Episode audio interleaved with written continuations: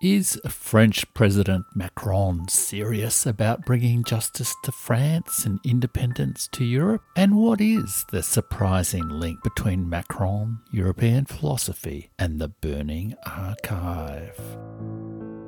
The world is in a crisis it has not seen for 100 years. Some say we are already in World War III or a war to defend democracy. I say a new multipolar, free and fair world is being born. Old assumptions about who rules the world and how they rule are changing. We should not panic and on the Burning Archive, I offer you calm reflections on history to help you through the crisis. Each week, I focus on one big event from the multipolar world connected to real stories of history and share a fragment from the cultural heritage of the multipolar world. This week on the Burning Archive, we ask Will France return Europe to strategic sovereignty? That is the question on today's Burning Archive. What thou lovest well shall not be reft from thee. I am Jeff Rich. I am an independent author and podcaster, and produced the Burning Archive from the unique perspective of a retired, very, very minor government official and former or current historian, writer, curious about all the world's cultural traditions of responsible statecraft. And in this episode, I look again at France and Europe, building on last week's podcast on the French uh, pension reform protests, I wanted uh, this week to join some dots. Uh, in this episode, I wanted to join some dots between uh, Emmanuel Macron's domestic reforms, his calls for more strategic autonomy for Europe, and a major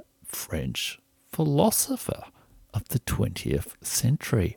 The dots uh, join up his pension reforms, his statements on foreign policy, and his attempts to reconcile with many French who fear they have lost their democracy. As we heard last week in a speech in the Netherlands, Emmanuel Macron was interrupted with exactly those words. Let's remind ourselves of that and our common values. Hello. I think we lost something. Where is French democracy? Where did we lost it? Where did we lost it? I can, I can answer this question if you, if you give me some time. Well, this week I decided I would give Emmanuel Macron that time and explore whether, if we do give Emmanuel Macron some time, whether he can indeed deliver independence to Europe and restore just democracy to France, or is he just another politician with fine words and no depth? Let's have a look at that now, shall we?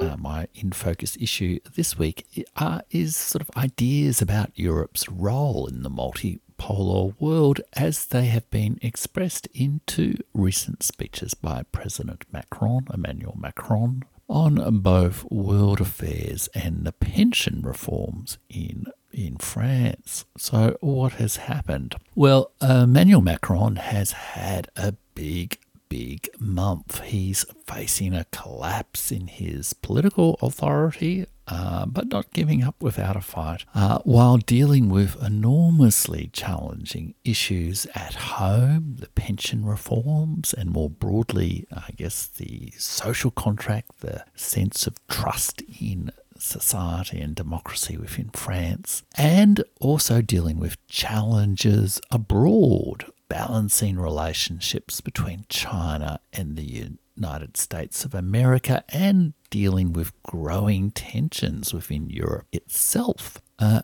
and as mentioned last week, the Constitutional Court of France gave its decision on Friday last week on the 14th of April, which validated the president's pension reforms despite the widespread opposition.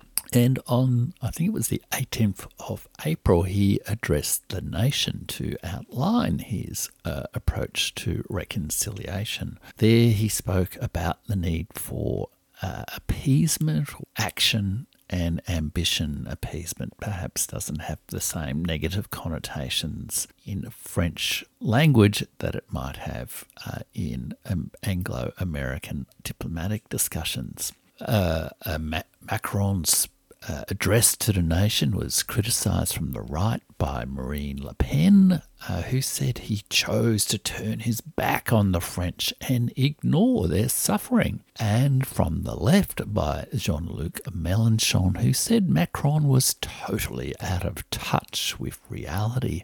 And the protests, uh, with some violence or disorder, did continue even as uh, Macron was speaking. However, since I am not one to just amplify the echo chambers, I did in fact watch Emmanuel Macron's speech myself with the benefit of uh, YouTube's auto translate function to make up my own mind. Remembering, of course, that in my former life as a very, very minor government official, one of my very, very minor jobs was to write quite a lot of leadership speeches. And perhaps to my surprise, I actually rated Emmanuel Macron's speech quite highly. Uh, in 13 minutes, he spoke very well, and he dealt with the need to act on pensions. And despite all the uh, rage in the street, there is no doubt that the French government does need to act on its pensions given uh, ageing and its budget situation. Uh, and he proposed three grand projects to deal with the level of discontent in French society, three projects related to workplace conditions, to justice and democracy and to improving public services. They were just sketched, but they all seemed reasonable. And then he tied his domestic reform issues to independence not only for France, but independence for France and Europe. And at the end of the speech, he tied it all together quite beautifully, really, by uh, symbolically linking back to his commitment to rebuild the Notre Dame within five years as a symbol that uh, I guess national revival was possible despite all this, the dissent. Uh, so that's number one speech. So he did tie the pension reforms to, I guess, national unity and national independence as well. Emmanuel Macron has also had a very busy time over the last month. Uh, on the foreign policy front, he conducted a state visit to China, spent a lot of time with Xi Jinping and made perhaps both the current head of the European Union, Ursula von der Leyen, and the Americans maybe a little bit jealous and a little bit suspicious on his way back on the plane. He had an interview with a number of journalists where he said he wanted strategic autonomy and that he did not think Europe should be dragged into a war over Taiwan uh, by the United States, and he even mentioned the need for Europe not to rely purely on the dollar. Perhaps not such a surprising thing, I would have thought, given the EU does have its own currency. But it totally riled the Americans. And, then he reaffirmed those comments he made in uh, to journalists in quite measured and well argued terms in a speech on the future of Europe that was made in the Netherlands. And that speech really focused on improving the independence of Europe by improving its economic security. And this has been widely reported as uh, Macron doubling down on his comments on strategic autonomy without actual attention to what he actually said. But I actually thought, uh, again, I looked at, I listened and read uh, Macron's speech, which he actually delivered in English, and I thought it was excellent, really. But nonetheless, his relatively sensible proposals have really sent the Americans nuts. So, for example, here is the uh, American conservative commentator Mark Levin going off in an extraordinary outburst provoked by uh, Emmanuel Macron's rather mild mannered request that Europe be an independent uh, set of nations. I want to say it again so the backbenchers regurgitate it. We must prepare for war against China. And look what this bastard does to us, the president of France. He goes over to China at the height of tensions, stabs us in the back, says he will not support us. He's provoking the Chinese to act, talks about autonomy. You can stick your autonomy, France, as far as I'm concerned. The last time we heard such shrill commentary, such uh, Francophobic commentary from Americans was when Jacques Chirac uh, dared to say no to America when it wanted to launch its rather questionable uh, invasion of Iraq on the basis of false information on weapons of mass destruction. Let's just take a pause and ask America if America is claiming to be defending democracy in this new global conflict. Surely it's a democratic right of a nation to set its own foreign policy.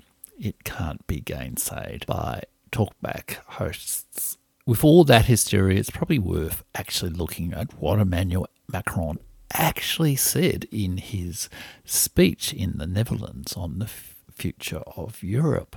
Uh, so he gave this speech on the future of Europe in the Netherlands, and he asserted the need for independence and sovereignty in Europe. He actually began with a quote from the philosopher Baruch Spinoza from, I think, the 17th or yeah, the 17th or 18th century, uh, Spinoza was indeed a resident of the Netherlands that talked about sovereignty and its philosophical importance for responsibility and identity. Quite a philosophical comment from the philosophical president. And although that principle underlay all of what he subsequently said, most of the rest of his speech was fairly consensus based articulation of sensible principles for policy to strengthen the economic security of Europe and thereby also strengthen the strategic autonomy of Europe. He outlined five pillars of competitiveness and better European integration. That's one. Competitiveness being, I guess, free market type policies, which have been a strong feature of the European Union. He secondly emphasised the importance of a European industrial policy and going against some of the market fundamentalism promoted by the United States over the last, well, since the end of the Cold War.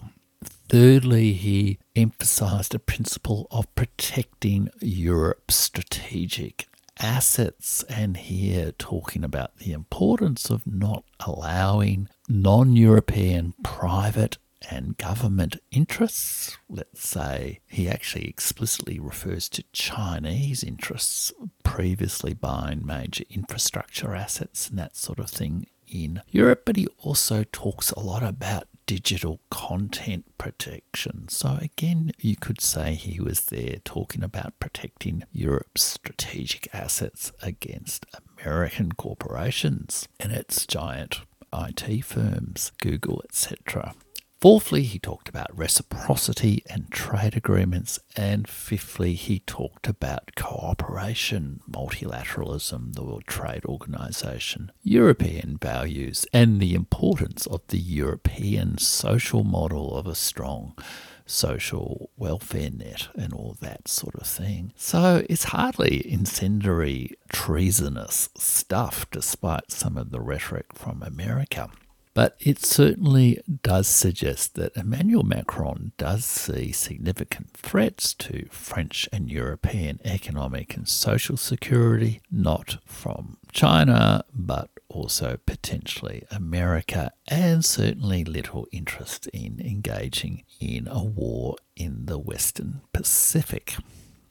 Emmanuel Macron's comments are really quite reasonable if a country can't assert its sovereign autonomy in foreign policy. Can it really be said to be a democracy if it can't pursue its national interests against those of the American government or American corporations? Can it really be said to be a democracy? Now, uh, a lot of people seem to doubt Emmanuel Macron's um, uh, recent comments about wanting to exercise more strategic autonomy for France. He seems to be getting a bit of a reputation for being a weather vane, as in just, you know, shifting directions with the prevailing winds, and producing abstract, grandiose statements, but not really following through.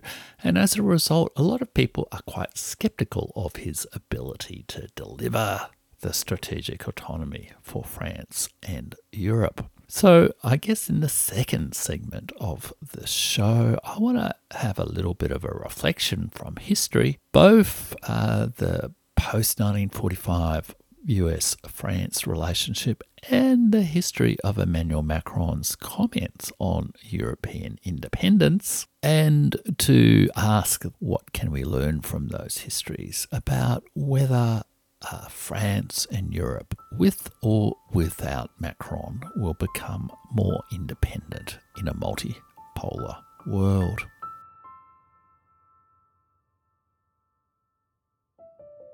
It was in March last year. Europe stepped forward and responded swiftly and efficiently, and has continued to do since. And both pandemic and war were a big accelerator of this European sovereignty. And this is what I wanted to advocate, and I wanted perhaps to elaborate a little bit on this concept and what it means today and what it should mean in the very context we, we, we know. European sovereignty could seem as a strange word. For years, this concept may have sounded like a French fantasy, or perhaps like European wishful thinking.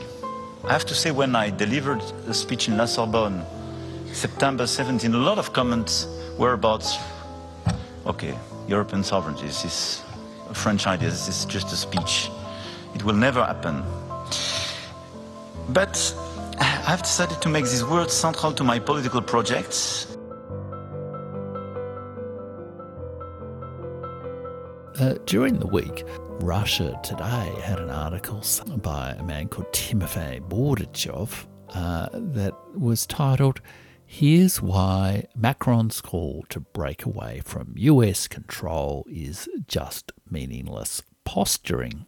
Uh, so it's representative of that school of thought uh, that I mentioned that thought that uh, Macron might talk a big game, but he's not really meaning it.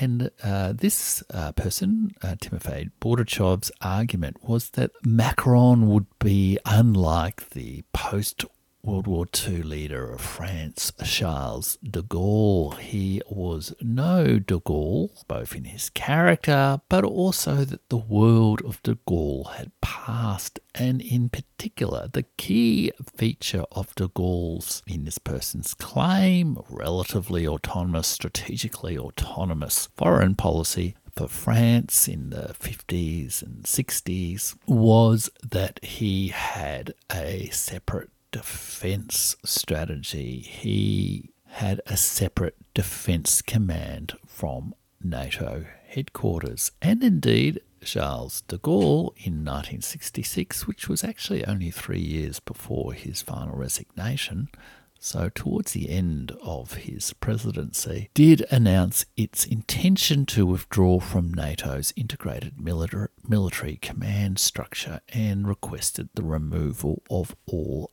Allied headquarters from French territory. And then, as uh, Bordachev says there was a long process after that of the gradual return of Paris to the core NATO military command structure, especially in the 2000s, although there were some notable points at which France did assert its autonomy, including when Jacques Chirac and uh, Germany of the time uh, I think Gerhard Schroeder maybe, refused to be drawn into the Iraq War.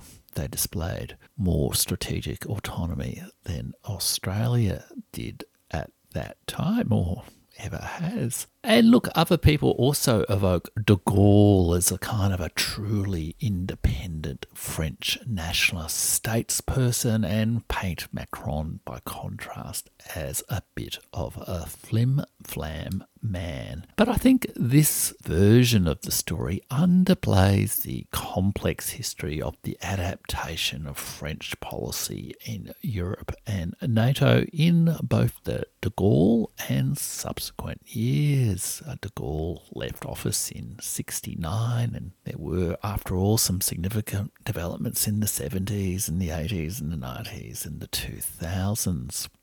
But I also think it underplays the seriousness with which Macron is uh, presenting and acting on his ideas, which I gotta say was not really the conclusion I was expecting to arrive at when I started the research for this show, but that is my thought now. Now, the independence of de Gaulle and some of the other French presidents had a few dimensions. Uh, they partly reflected their personal character, but they also partly reflected the situation that they were in. There was, uh, after World War II, uh, especially in the accounts of Anglo American historians, which perhaps we should factor their bias in, a level of nostalgia for France being a great power status, um, but it was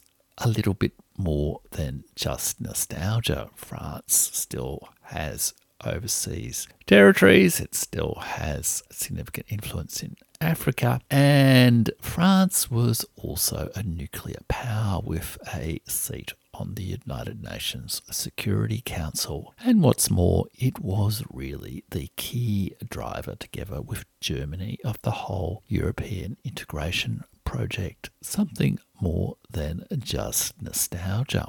There has also always been a bit of an anti American tendency in the uh, particularly in the French left, and this was quite strong at times. And again, perhaps we can also re evaluate that to say it is just an assertive culture, and it's an assertive culture and an influential culture after all in the world. Uh, we all love Paris, we all love Proust, or at least some of us do. And then the third factor was, uh, well, through a large period of time, really until uh, I guess the 1980s, there was a very significant body of voters who voted for the Communist Party in Europe and in France in particular, and even the early Mitterrand government in the early 1980s had distinctly social democratic slash socialist policies. The, the neoliberal turn had not quite fully hit France until then, and that, that separated them intellectually and politically a little bit from uh, America and NATO. There were also strong drivers around what's called dirigism, so I guess French national economic planning, the crucial importance of the European integration project, which was to some degree the achievement of France, Germany, and the other European nations, not just the achievement of the Marshall Plan, and similarly the pride in the European social model, which was very much seen as, you know, the effective construction of a welfare state, which uh, the United States, it seems, even to this day, has yet not achieved. So, all of those things were sort of part of the support base for de Gaulle's independence, and all of those things are still present to some degree in different ways in France. So, they're all still going to be operating and shaping Macron's leadership circle, the pressures on him, the ideas around him although the era, the world of de Gaulle has passed, as uh, Timofey Bordachev says, but some of the fundamental forces contributing to Europe wanting and being able to act on being, Europe and France wanting and being able to act on a, a strategically autonomous foreign policy are still there. What also surprised me uh, doing this research was uh, how much an independent Europe has been part of uh, Emmanuel Macron's program and his presidency from the very beginning, uh, from 2017. Uh, an American obsessed and very insular media will often uh, present those sort of ideas in a very distorted lens as Europe, you know, uh, distancing itself from that terrible man, Donald Trump, or being a bit uh, snooty about Brexit. But I think it's much more profoundly rooted than that. In 2017, Emmanuel Macron delivered a major speech which spoke about the importance of independence, strategic autonomy, and greater integration of Europe. In 2022, he gave a major speech talking about uh, the same themes, including setting out proposals for something more like a political union. He's advocated greater defence cooperation or even the development of a European army. And in February 2023 at the Munich Security Conference, he also gave a significant speech in which he talked, amongst other things, about never believing in regime change operations, unlike the Americans. Uh, I see Macron not as just some sort of flake who's putting out a few uh, words here and there in distress uh, to try to save his presidency. I see him as being seriously intellectually committed, ethically committed, uh, culturally committed, and also part of a an elite uh, in a in a non-judgmental sort of way. You know, the European French leadership elite that has all those pressures on them that uh, ultimately will drive them to pursuing a strategically autonomous policy for Europe, even though it's a bit hard to achieve with America in its current current mode. Um, and after all, a strong and independent Europe is essential to a multipolar world. So I've rather come to uh, appreciate Emmanuel Macron in doing the research for this show this week and am prepared at least to give him the benefit of the doubt. It's never easy to achieve these kind of big statecraft things, but at least, unlike the leaders of Australia, he seems to be have seriously thought about it and is seriously trying. And it's worth noting, of course, that in 2024, i.e., next year, there will be an election in Taiwan, which may well lead to the return of a party more sympathetic to reunification with mainland China or with the People's Republic of China. There will also be a United States election. And in France, Emmanuel Macron will be hosting the Olympics in Paris, hopefully with a rebuilt Notre Dame. So it may well be an important year for a cultural reassertion of France and Europe. So, as I said, I have been uh, I've been pleasantly surprised by what I've heard and read of Emmanuel Macron over the last week or so. I hope I'm not being naive. But one of the most surprising things is a surprising connection to one of the great patron saints of the Burning Archive itself. And that's what I'll talk about in my third segment. Our Europe is made of dreams. But actual dreamers are very pragmatic. Otherwise, they finish with the dreams of the others. I'm a dreamer and idealistic. But I don't want my dreams to be dreamt in other people's language. I want our music to be the one to be played everywhere, dear Jordi. I want our literature to be precisely this permanent discussion between the different capitals of our continent, whose one of the characteristics is precisely to have so many languages and to be in a certain way driven by this permanent translation. I want our model of complexity, unity through respect and diversity to be the one to be preserved. This is why we have to reset this economic doctrine. This is why European sovereignty is not just a concept or a fantasy, but it's absolutely, in a dangerous world, a necessity to live, dream for ourselves as Europeans. Thank you.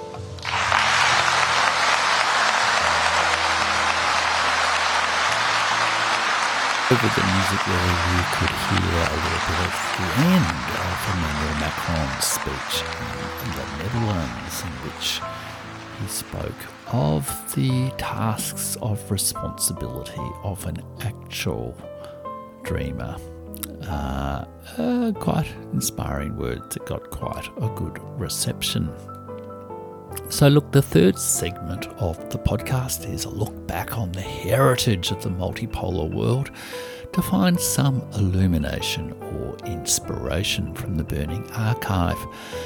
Uh, as I mentioned, the speech by Emmanuel Macron in the Netherlands began with a quotation of uh, by Baruch Spinoza on sovereignty, and it turns out Emmanuel Macron has a training in philosophy. He is known almost as the philosopher president, and hence the surprising link that I found to the Burning Archive, the surprising link between Macron was to the philosopher Paul Ricoeur R I C O E U R, who, it turns out, I have actually read. I'm not terribly well read in philosophy, but Paul Ricoeur, as you'll discover, is a philosopher a little bit after my own heart. He was a major philosopher who lived from 1913 to 2005, so quite a long life, and was profoundly shaped by the events of Europe's 20th century. Both his parents died. Father died in World War One, and his mother same time. So he was basically uh, orphaned from a very early age. He spent five years in a prison camp during World War Two and reflected deeply on the Holocaust and uh, you know all the the tragic events of Europe's 20th century. And those reflections on history, memory, and forgetting of events were quite influential and profound. There is indeed now even a square in Paris named after him. The Stanford Encyclopedia of Philosophy summarizes Ricoeur's work as saying that he sought to give an account of the fundamental capabilities and vulnerabilities that human beings display in the activities that make up their lives and to show how these capabilities uh, enable responsible human action and life together. He was both a phenomenologist as well as a uh, I believe he was a Christian thinker and he was a deeply sophisticated interpreter of texts. He focused on those capabilities and responsible human action, and that wasn't the rugged, rational individual autonomy of American ideals, nor the uh, radicalized identities of some postmodern French theorists but a humbled and responsible self that could never be fully disclosed because it existed in the complex web of narrative, symbol, and interpretation. Ricoeur also emphasized the fact that we live in time and in history. He very much believed the past is not the past is not dead, the past is not even past, I guess, or reflected on that theme. That we form our identities through a constant task of selfhood in mutual responsible relationships with others. He stressed open, generous, and faithful interpretations of text. He once said something along the lines of a text can mean all that it can imply that there's many meanings to text, but also that not all interpretations are equal. He also advocated avoiding the hermeneutics of suspicion, which I think was his phrase, and wrote profoundly on themes of history, memory, forgetting, and recognition, and what is more, in the latter years of his life, Emmanuel Macron was his research assistant. In fact, uh, Macron edited uh, the well the great work of his late life, and uh, he wrote into his nineties. That is of most direct relevance to me. It's a book called History, Memory, and Forgetting as I open the ebook version of History, Memory, Forgetting uh, that I borrowed from the local library. I read there in the preface. Uh, the always graceful Paul Ricoeur saying, Allow me, now that the work is over, to express my gratitude to those among my close relations who have accompanied, and if I may venture to say, have approved of my undertaking, I set apart the names of those who, in addition to their friendship, have shared their competence with me. Dot, dot, dot, dot. And finally, Emmanuel Macron, to whom I am indebted for a pertinent critique of the writing and the elaboration of the critical apparatus of this work. You'll never read such a, set of words in a preface uh, to Albo or not even to Kevin Rudd, I'm sure.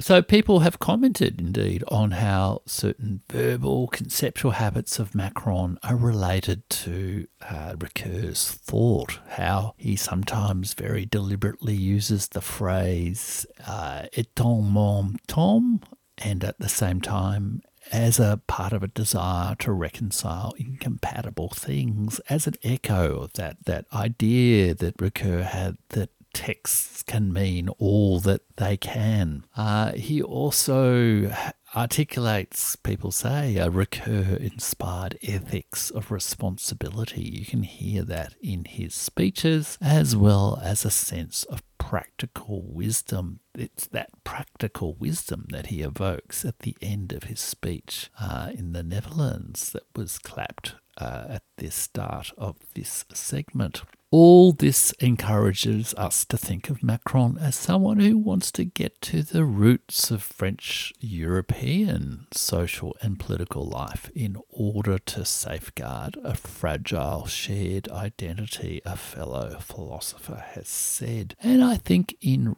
reading Emmanuel Macron's speeches this week, uh, I think there is still something of a flame of Paul Ricoeur in Emmanuel Macron's heart. The book, History, Memory, Forgetting, is long and complex. I'm not going to uh, quote widely from it, uh, but it does look at a key theme of the Burning Archive the podcast, uh, the metaphor, and the poem. That traces of the past can be lost, and all the past is beyond our individual memory. And it is a question for dialogue about what traces of the past we forget and what parts we forgive. So I'm not going to read a text from History, Memory, Forgetting, uh, but I will just note that towards the end of this uh, book, he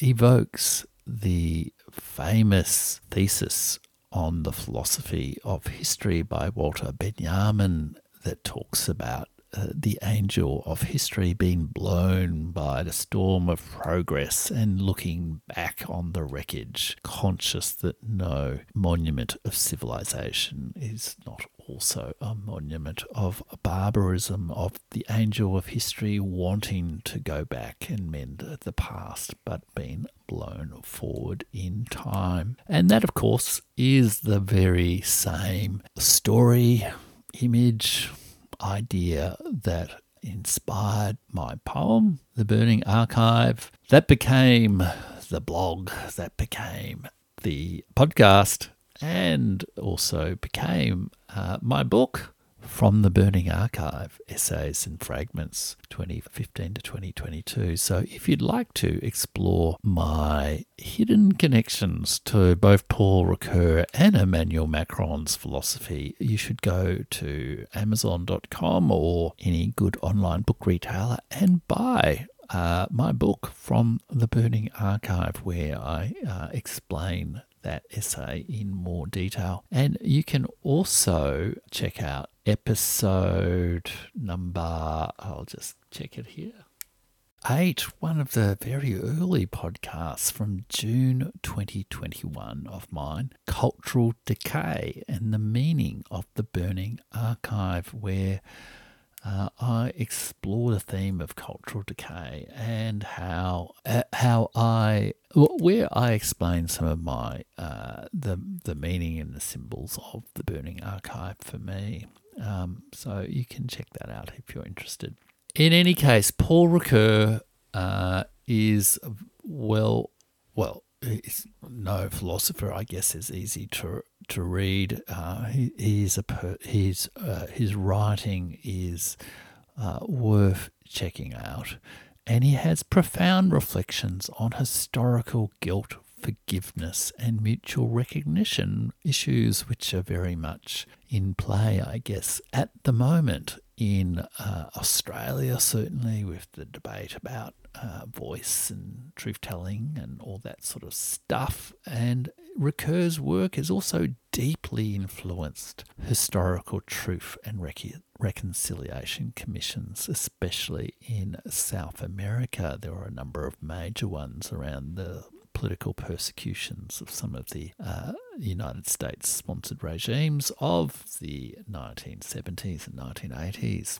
So, very much a valuable fragment of the Burning Archive to go back to uh, and to appreciate if in some kind of simplified form. And I do wonder if Ricoeur's thought is not affecting Emmanuel Macron's approach today to both his domestic and foreign policy challenges. Forgiveness without forgetting uh, was, I guess, the theme of towards the end of Paul Ricoeur's life, and that is an idea very much forged in the difficult 20th century, but one that will be as relevant or is still as relevant in the no less difficult 21st century. That is, if we do not destroy ourselves uh, in these next 80 years. And I hope uh, forgiveness and without forgetting uh, in relationship to the past and history, memory and forgetting is something I can help just a little bit by sharing the stories that I do on the Burning Archive. And I trust that my discussion of Emmanuel Macron's ideas of independence and reconciliation may have helped you think about these issues of not just sovereignty, not just the multipolar world, but the complex process of reconciliation with opponents and people of differing views and people one may uh, be on the wrong side of the barriers within a conflict, whether whether uh, national or or or international war. And I do feel that some of that seriousness of purpose, of Ricoeur, that ethic of responsibility is still there in Emmanuel Macron's heart and in his mind, which gives me some hope that his talk about wanting to navigate Europe to uh, genuine independence and genuine justice in a multipolar world is something more than just political spin. I hope you've enjoyed this podcast. Do leave us a review, a positive review on Apple iTunes and uh, Spotify. Um, share the podcast with others. Check out my YouTube channel where there's a video version of the podcast, uh, where I also load the podcast and also do other content on the channel this week. I've done a review of five great books uh, examining the history of madness or mental illness. And you can also join my Substack newsletter, uh, my free weekly Substack newsletter at Jeff Rich, J E F F R I C H dot substack dot com. And you can also there, if you wish, choose to support me by upgrading your subscription, and you'll get a little bit of extra content with all of that. Next week, I haven't quite decided what I'm going to talk about next week, but I may well continue the French theme and speak about Michel Foucault, who, who I spoke about in my YouTube video about histories of madness. And uh, at one point in my life, Michel Foucault was quite a significant intellectual figure in my life. So I may well uh, reflect on that, but also, I guess, the broader issue which faces all Western democracies uh, all democracies, all societies, of how do they govern mental illness. So until then, do remember, uh, with all the grace that Paul Ricoeur and Emmanuel Macron can summon, that what thou lovest well will not be reft from thee. Bye now. What thou lovest well shall not be reft from thee.